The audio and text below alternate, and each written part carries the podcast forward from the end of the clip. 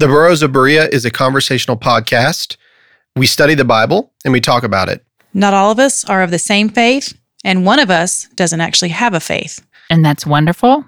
We all love one another, and we're going to continue to talk about these things. The things we believe in and the things we believe about what we read in the Bible. Not all of these are necessarily true. Some of it is opinion and speculation. Thank you for listening and speculating with us. There you go. That was good. Yes. You are listening to The Burroughs of Berea. Welcome back to The Burroughs of Berea. I am Rick Welch, and to my left is Billy Eye Candy Kimsey. There's no wrong way to eat a what?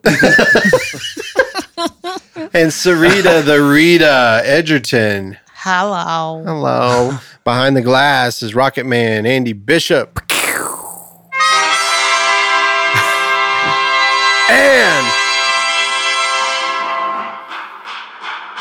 Cherry the Annihilator Lewis. Here I am. That's 2001, right? That's exactly right. Okay, I couldn't find any other intro music. Like, there's no more. Like, I was trying to find like wrestler intro. My husband's a Gamecock, and he graduated from USC. Yeah. And so when we left our wedding, that's what we left to, was 2001. Yeah. Oh, really? That's great. I love it. Love it. What does that have to do with the Gamecock? That's their run. They run out on the football field with that music. So that's their intro. Mm-hmm, that's their intro. I'm never doing that again. I'm a Tigers fan. I'm just kidding. I'm not. Oh yeah, yeah. Like there's this one. It's like, you know what I'm talking about? Nope. Not a clue. Maybe I'll do that. Get that on camera. Anyway, well, we're back. We have finally gotten to chapter 5. We don't have Ralph Hicks, by the way. Ralph is in San Antonio, and so he'll be a busy boy. He is always gone. Man. And now he's down in the state that wants to secede from the Union. Have you guys read that? The Texas, yes. Texas, yeah. Yeah, but that's like one of those things where my whole life that's been a thing, and it just flares up sometimes. That they want to secede from the Union? Yeah, yes. That's literally been it. They want to be their own country again. Our whole lives. Yeah, our whole lives. Yeah. No, they were a republic. Is a strong word for... Some of them want to, yeah.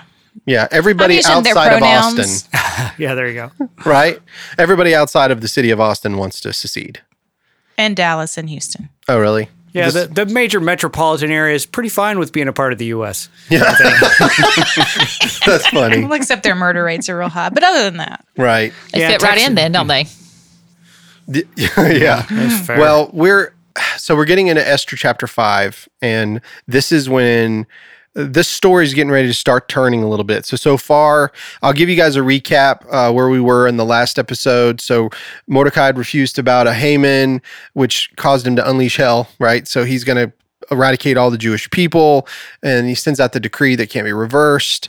Mordecai is in sackcloth and ashes at the gates of the city, like right there where he's not supposed to be, wailing, deeply in anguish, and Esther sends out her eunuch, Haytak, one of the king's eunuchs, to communicate. They're going back and forth, about why are you like this? Here, change your clothes. No, I'm not going to change my clothes. I'm not doing this. And don't think that you can escape, Esther. Just because they don't know you're a Jew doesn't mean that you will escape. So maybe for such a time as this, you were put in that position. And so Esther decides and commands Mordecai, tell everybody to fast. And so they've had this, that's what they've done up to in chapter 4, they've done this fast where they've got 3 days. And if you remember, I said it was the 14th, 15th, and 16th of Nisan, which happened to be the days that Christ was crucified and was buried, and also that third day when he resurrected. So it's kind of unique. It's on that same time frame. And so what we're getting ready to do is we're getting into chapter 5. And Sarita, if you don't mind, would you read verses 1-8, please? On the third day, Esther put on her royal robes and stood in the inner court of the king's palace. And in front of the king's quarters, while the king was sitting on his royal throne, inside the throne room opposite the entrance to the palace. And when the king saw Queen Esther standing in the court, she won his favor in his sight. And he held out to Esther the golden scepter that was in his hand. Then Esther approached and touched the tip of the scepter. And the king said to her, "What is it, Queen Esther? What is your request? It shall be given you, even to half of my kingdom." And Esther said, "If it please the king, let the king and Haman come today to a feast that I have prepared for the king." Then the king said, "Bring Haman quickly, so that we may do as Esther has asked." So the king and Haman came to the feast that Esther had prepared, and they were drinking wine after the feast. And as they were drinking wine after the feast, the king said to Esther, "What is your wish? It shall be granted you. And what is your request? Even to the half of my kingdom it shall be fulfilled." Then Esther said, "My wish and my request is, if I have found favor in the sight of the king, and if it please the king to grant my wish and fulfill my request, let the king and Haman come to the feast that I will prepare for them, and tomorrow I will do as the king has said." Thank you, Sarita. So whenever I was reading this, I read it over and over. I love to just like see what kind of sticks out. And the thing that really stuck out to me is how important it was for the author to tell you where the king was sitting. Did you notice that? Did you notice how it says, Esther put on her royal robes and stood in the inner court of the king's palace in front of the king's quarters, while the king was sitting on his royal throne inside the throne room opposite the entrance to the palace. Don't you think that's kind of interesting that, like, we don't know what the palace looked like? Like, why was he so descriptive? And I think, in my opinion, this is the central point of the most powerful man on planet Earth. This is the biggest empire. This is the king. He's sitting on his royal throne. This woman has put on her royal robes. She is getting ready to, she's trying to be seen by him. But let's not forget that she hasn't eaten. She hasn't even drank anything for the last 3 days. Have you ever tried to not drink something for 3 days? I mean, you would die. You will after the third day, right? You would be, but I don't know that that's literally true. I think that's probably just like a heroic dose of not drinking. Yeah. But you would be miserable, though. Your energy would be, you would be frail. You'd be lucky if you could stand. I'm not sure that that's literally accurate. Yeah. Well, I think it is, and I think that whenever she stands up and she's going to this place, she has been so focused on the mission at hand, which is to get an audience with the king. And just keep in mind, just because she gets an audience with the king doesn't mean she's going to get exactly what she wanted. And so now we're looking at like, what possibly could happen here? So the author wants you to know he's the most powerful man. And we know that we can approach the throne boldly. Now, as believers, right? We can approach the throne boldly, but she could not. She could not do that. So she could have been turned away.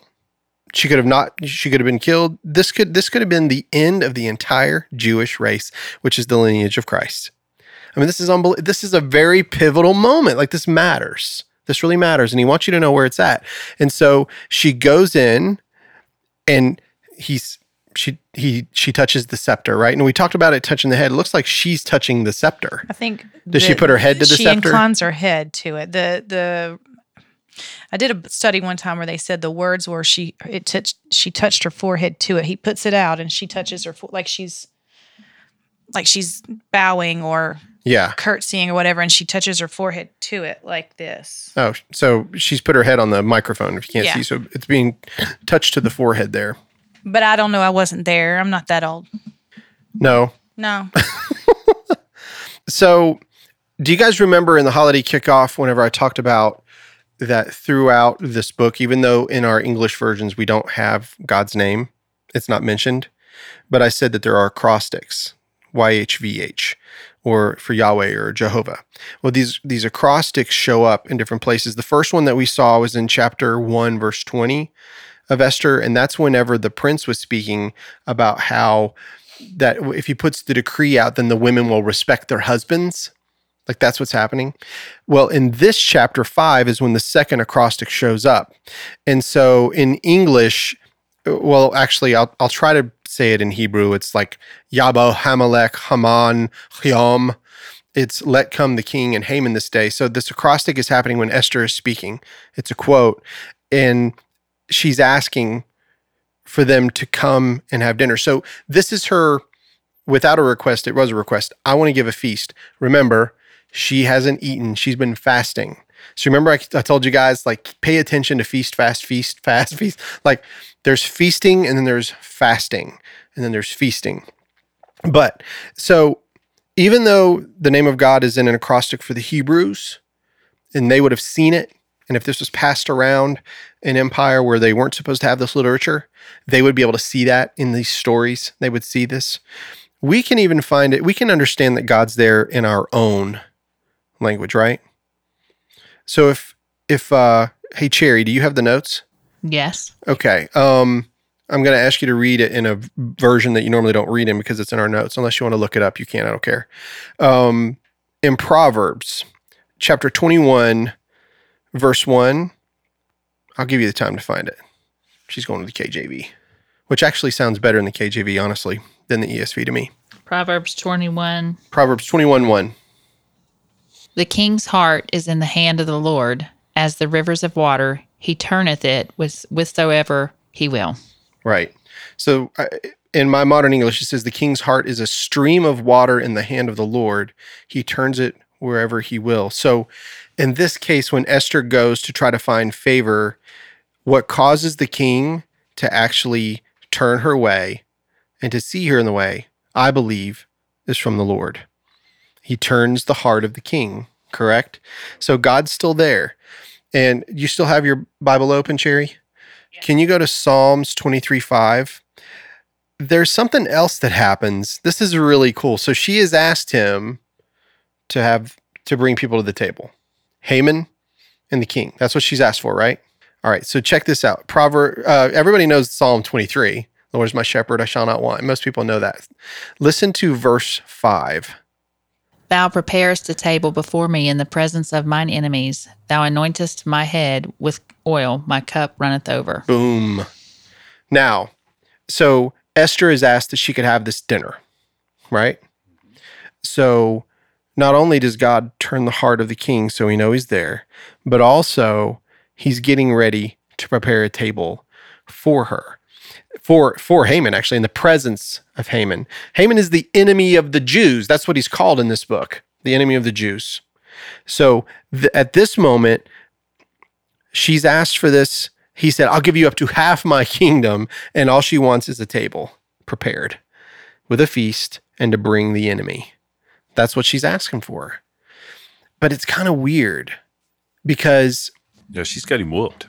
Huh? She's got him whooped. He loves her, doesn't he? Yas, queen. Yeah, no kidding. Oh, my goodness. I think all the women should note right here, if you want your husband to be like, yas, queen, you better pray that the Lord turns his heart. Well, she didn't go into battle unprepared, did she? No. She prayed and fasted. Yes. And didn't drink anything. She went into battle. She brought out the big guns. Not equipped as the world would equip her. But yas, queen, she went in prepared. Yes. I mean, there's also the physical aspect of like dehydrating yourself and not eating for a couple days. Yeah, she's probably looking hot in her royal robes. Yeah, models literally do that for like swimsuit and shots like that involve things like that. They intentionally dehydrate themselves and reduce their diet further than normal. For like swimsuit shots and stuff like that. Because you get all the water off and you look inhumanly good. As if you're starting as a 10 and then you spend a couple days like just dehydrating yourself a little bit and eating less, you become an 11? You become an 11. I was going to ask, when do you become looking like a meth head? That takes a couple more days. So that's when you had smoking the cigarettes. Like, yeah. Did I read somewhere they hadn't seen each other for like 30 days? That's right. Like in your notes or somebody's notes. She says to Mordecai, besides, he hasn't seen me in the last 30 days. Yeah. So it is yas, queen. So she was really looking hot after she went on that diet for 3 days, and he ain't seen her in 30. Well, but he was able to pull from his concubine. He has some other people to entertain him. All them other hoes don't mean nothing to me. You're the queen. Yes, queen. Wow. Touch your head to the scepter. Yeah. The scepter. Sorry. What'd you say? Just the tip? Oh my gosh. We'll probably that. I'm sorry. I couldn't. Man. So she asked the king. You read it though. Yeah. It was in the Bible. I was reading the Bible. Right. So she asked him, bring Haman and let's have a feast. And so it says that he commanded Haman to come quickly.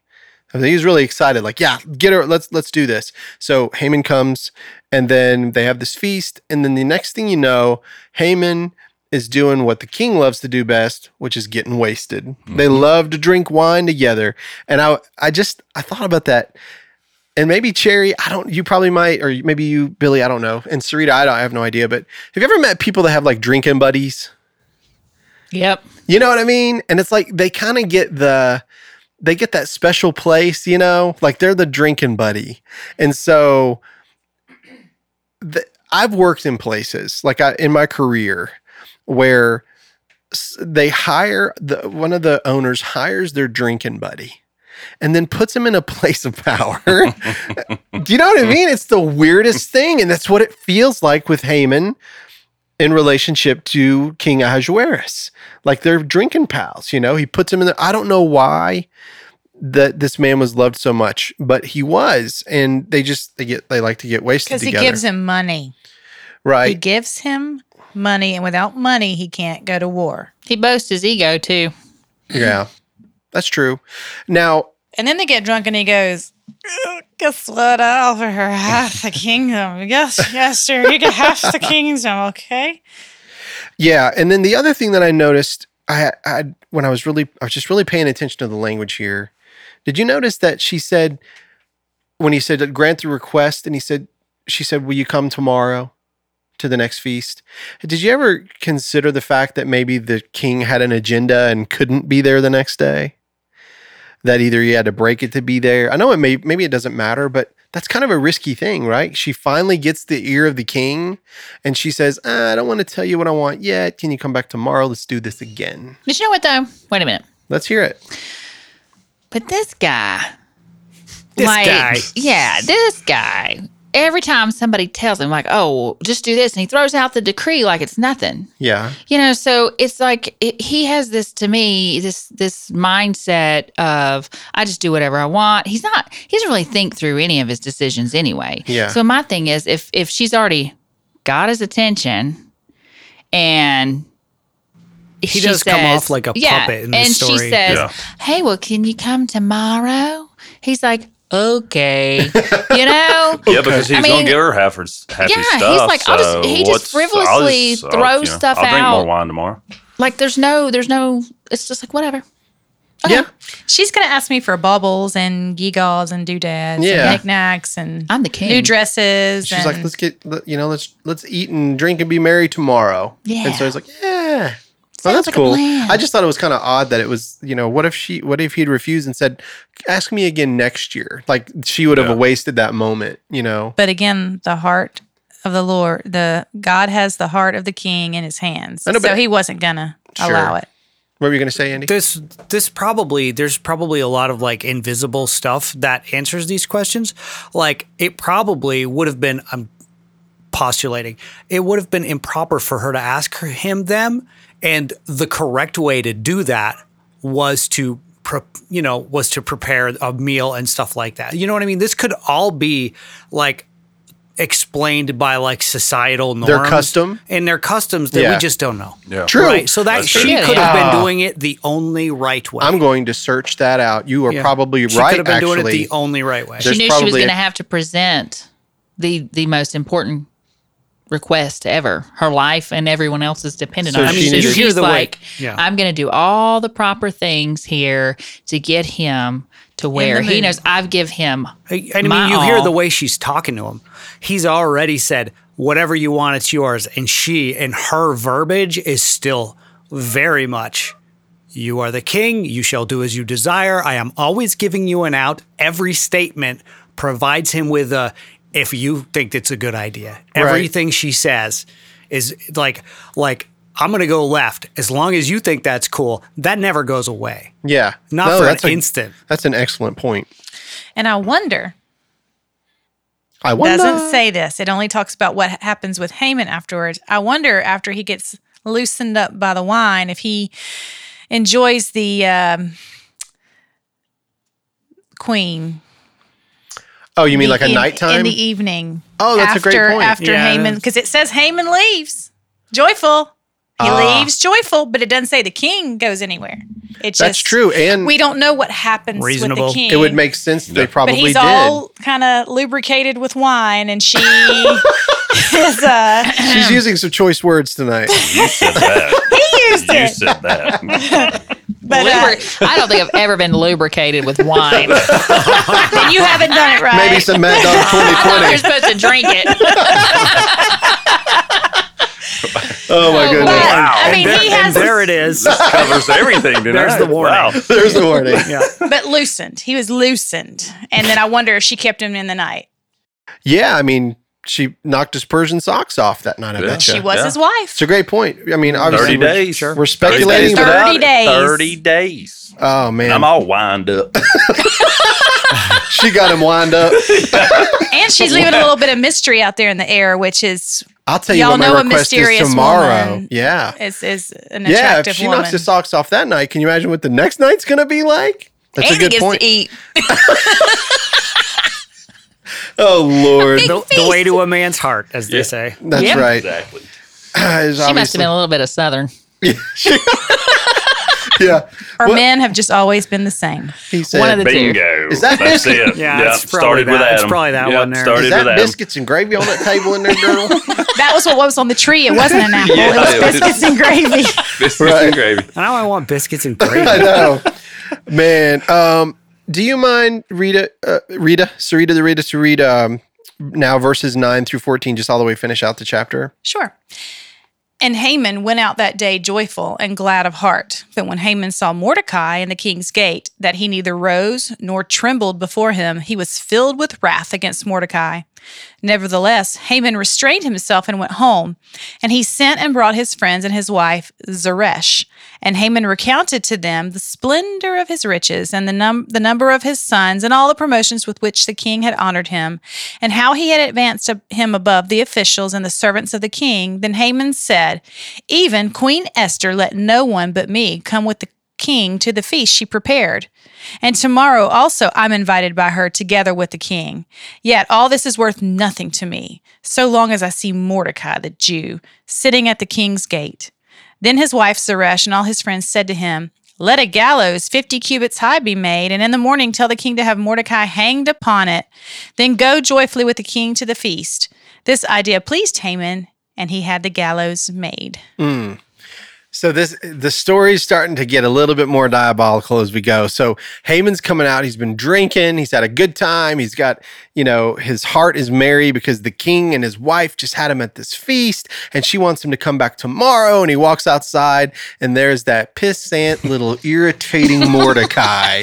And he's like, "You got to bow." And he's like, "Not going to happen today." There's got to be something else besides bowing. Tomorrow's not looking good either. Huh? There's got to be something else besides bowing. No. Well, it says he wouldn't rise or bow. Yeah, that was the decree that everybody had to bow to Haman, and that's what he wanted. If he would have bowed the knee, none of this would happen. Isn't that what you said, Sarita? If he'd have just bowed the knee? So he walks outside and is like, "Yeah, you pain in the ass, and your sackcloth and all that, and your ashes." Yeah. I do think this is one of those circumstances where I think Billy's question is valid. I think there's probably a lot more going on here, and it's lost to time. Yeah. I don't know. I mean, I can only go off what I'm seeing here. That's what we're all doing. We're speculating, and that's what the show's about, opinion and speculation. Yeah. So it's quite possible that there is more. And we do know that there's a background between these guys, right? Absolutely. Maybe somebody else wasn't bowing, but we don't hear about him. Right. Because he's already been executed, or he's going to get executed. We don't hear about him. But this is the enemy of the Jew. Well, he hates this guy. The part where... Isn't Hamish is from some line that is from Haman. So there is a second bigger story going on here where they're being stand-ins for a cultural battle that has happened this long, and I do suspect there's probably more going on. Kind of like a Hatfield and McCoy situation. A little bit, I mean? Yeah. It was probably generational. It's a 1,008-year grudge. Only a Jew. Exactly. I'm kidding. But no, thank you for being so racist. That was the point, though. A racist would say. But that's the point. Is they're enemies. They just are, and he is the second most powerful man in the empire, and this guy will not give him what he wants. And I love how he calls his sycophants and his wife over and says, look at me, I am like the man. Yeah. Well, I'm not the man, but I'm the man under the man. Yeah. I am the man. That's what you want to be, isn't it? A man under the man? That was when he went to prison. As they say in Seinfeld, not that there's anything wrong with that. But there's like, yeah, he's got that, he gets home and his friends, and he's with his wife, and he starts, read that again, Sarita, what he says to them about and Haman recounted to them. And Haman recounted to them the splendor of his riches, the number of his sons, all the promotions with which the king had honored him, and how he had advanced him above the officials and servants of the king. He even said, even Queen Esther let no one but me come with the king to the feast she prepared, and tomorrow also I'm invited by her together with the king. Yet all this is worth nothing to me, so long as I see Mordecai the Jew sitting at the king's gate. Have you ever met a person that always has this perennial black cloud over their head? Yeah. You ever met somebody Charlie like Brown? That? Yeah, well, I didn't meet him. No. Not Charlie Brown. No. What are we talking about here? She said Charlie Brown. Pigpen always has that perversion. Oh, yeah. Yeah, I think it was Pigpen, yeah. Oh, well, I know a guy. It never once occurred to me that might be metaphor. SNL. I know a gal. I know, right? Never. Never thought I was metaphorical. Never thought that could have been a metaphor. Nope, yeah. Just now occurred to me. He was just a dirty, scummy kid. I'm old. It's many 40 in some years, and now it just occurs to me that could be a metaphor. Well, how about Eeyore from Winnie the Pooh? Well, there's a whole thing about how each one of the characters in Winnie the Pooh are a type of drug. Have you ever heard of that? Yeah. The A. Milne was very aware of all the drugs, and so you had like the Downers, which was Eeyore. Do you remember Debbie Downer from SNL? He was a donkey.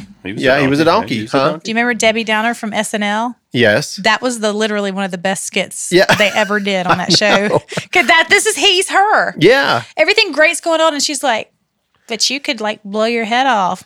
Yeah. Yeah, but this guy, he's got the whole world is his oyster. He's got everything. But that one thing is really getting to him. He's got that pride. People got that pride. Yeah.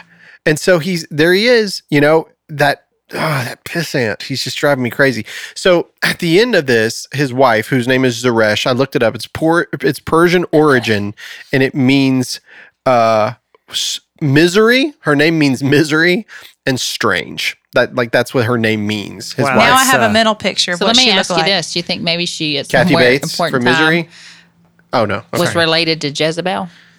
Was she? I wonder if she was. The only reason I say that is it's kind of like she does the same thing that Jezebel did. So Jezebel's husband was pouting. Yeah, Ahab. Mm-hmm. Mm-hmm. And so she then says, "Well, we'll just kill them all." Right. Like every good wife should say. Yeah, right. Absolutely. But so you got the same thing here, though. You got the same thing. Honey, don't be whiny about it or mad. Just do this with him. Yeah, go Billy Gallo. So and she tells him to, look, just go build a gallows 50 cubits high. Did some ancient math here. Whip that right up. Yeah, yep. And so they do actually. So she was she like an engineer? I was going to say she wasn't just like go build a gallows. She was like she drew him up a set of plans. Mega gallows. Yeah. She probably knew her husband so well that she had a file somewhere to bring it out for his black cloud that day. But the 50 cubit, so 50 cubit, 1 cubit equals 18 inches. So 50 of those is 900 inches. And so if you divide that by 12, which is a standard feet, it's 75 feet or basically roughly a 6-story building. Wow. Nice. Now, but what's really interesting. Could you even see him hanging there? Yeah, on a hillside. That's where they're going to hang him is on a hillside. Oh. That's in the next chapter. Okay. It tells you it's a hillside. But the reality is that he's so upset that in order to cheer him up, she said, let's go do some crafting on top of the hill up here. And what does the last verse say? Get the idea pleased Haman, and he had the gallows made. So, but what she had told him is to go and kill him before the feast the next day. So we don't know what time this took place. By the time, if it's a 24-hour period from the last time they had the feast, we really don't know exactly when the feast is going to begin. But it creates a problem because do you remember Mordecai is Esther's uncle And Mordecai, she's trying to save her people, but what is going on is that he's going to be dead before the feast, before she can even get the request out from the king. So this is a problem. Do you know what I mean? Yeah, I didn't see that. But Esther, her mission is to save the Jews, not Mordecai. It would be a good thing to do that, but she still has a mission to focus on and saving her own neck and the rest of her people. Now, Mordecai. She has no clue. Yeah, she has no clue the intrigue going Haman on. And is wanting to kill Mordecai. And that's the point, I think, is that there's so many different things hanging in the balance. When you think God's not there, he's all over it. He's all over this story. Well, how do they have the right to hang him, though? Because he's the most powerful man, and he already broke the law. He broke the decree. But he's not supposed to kill anybody until the third day of the fifth month of the 12th year or the whatever. Like 1 year from now. It's almost like just because I'm going to go home and I'm mad and the wife says, let's do this. And it's almost, we're just going to hang somebody up there and just... he's got a lot of clout. Yeah, I think that's the deal. Maybe he's above the law. Yeah, he's not hanging him because there's no legality there. He's just hanging him because he's not bowing, right? Yeah, I think he is the law. Yeah. Well, it calls him the enemy of the Jew, but I guess you're right. Probably in this case, he's just loathing Mordecai to the point it's making him irritated. And so his wife cheers him up by saying, let's just kill him. Yeah, and he's drunk on top of that. Yeah. Watch this. I'm going to be able to gallow. Yeah. That sounds like it right at the end. Hey, y'all, watch this. Yep. Hold my beer. Hold my beer. Hold my beer. In this case, my wine. Hold my wine. Hold my wine, queen. Yes. Yas, queen. Yas, queen. So whenever... Is that a thing now? Is that a thing for us? You did not know. Here, misery. Hold my wine. Yeah. Hold my wine, misery. Oh, God, have you ever seen Misery? Yes. Kathy Bates? No, I've never actually seen it. No. Oh, you got to watch it. She can't play in any other movie now. Yeah. Well, yeah, she can. She's done all kinds of stuff. She can, but she can't. Kathy Bates? Yes. She was the unsinkable Molly Brown in Titanic. But I'm saying, you can't go anywhere but misery. So when you see unsinkable Molly Brown. Tomatoes? I don't care what you see her in. All I see is a sledgehammer. Mr. Smarty Pants. You're going to finish the book. That's right. Man. Well, anyway, Misery, his wife has cheered up her husband because the last one, it says, so the idea pleased Haman and he had the gallows made. And so he wants to take Mordecai and put him on the highest place on the highest gallows to show the highest amount of dishonor possible. He wants to hang this man so everybody can see him. That's interesting. So that equates to more dishonor? Yes, because he's just hanging his enemy. Do you really want to cross Haman? No. And so that he's hanging him. He probably wouldn't have got a proper burial. Again, we're just speculating here, but it's obvious. And I know what's coming in the next chapter. The next chapter is awesome. And I think that Haman probably slept like a baby that night. He was pretty pleased with himself, had a little drink in him. His wife cheered him up. He knew he was going to kill his enemy the next day, so he slept like a baby. And that's all I got for this study. You guys got anything you want to bring out or any questions? Got any jokes? I think we brought it all out already. Got any jokes besides just the tip or that other stuff you guys were saying? You know you liked it. That's what she said. Terrible. Well, I didn't bring any jokes this week. I can't believe it. What? I'm on a vacation. I have a joke. Yes, we got a joke. Score. Bring it. Cool. Okay, now there is a Pentecostal preacher, a Baptist preacher, and a priest in a fishing boat. Okay, and they're out there fishing. Well, they get down, and the priest says to the other two preachers, he says, "Oh, we only have one worm left. I'm gonna go get some more." So he hops out of the boat, walks across the water, goes to get the worm. The Baptist preacher's sitting there like, "Oh my gosh. And nobody has ever walked on water but Jesus." So he's thinking, what is going on? This boat's going to sink. Priest comes back, gets in the boat. Everybody starts fishing again. Fishing a little bit longer. They realize, down to one worm. So the Pentecostal preacher looks over at him and says, "All right, guys, I'll go get him this time." Hops out of the boat, walks on the water, goes over there, and the Baptist preacher's sweating now. He's like, "Oh, my gosh, I don't even know what's going on here," right? Pentecostal preacher comes back, gets in the boat. They keep fishing. Well, they get down to the last worm. The Baptist preacher's sweating. He's like, oh my gosh. He goes, well, okay, guys. I'll go get the worm. So hops out of the boat, sinks. So the priest looks over at the Pentecostal preacher and he says, you reckon he didn't know where them rocks were? That's good. There you go. Gosh. Well, so, did you know, this is very shortened to the point, but do you know how modern Moses was? He was the first one to ever connect the tablet to a cloud. That's pretty good. I like it. Yeah. Anyway. Well, it's not bad, really. No, that's clever. Yeah, I'll give you that.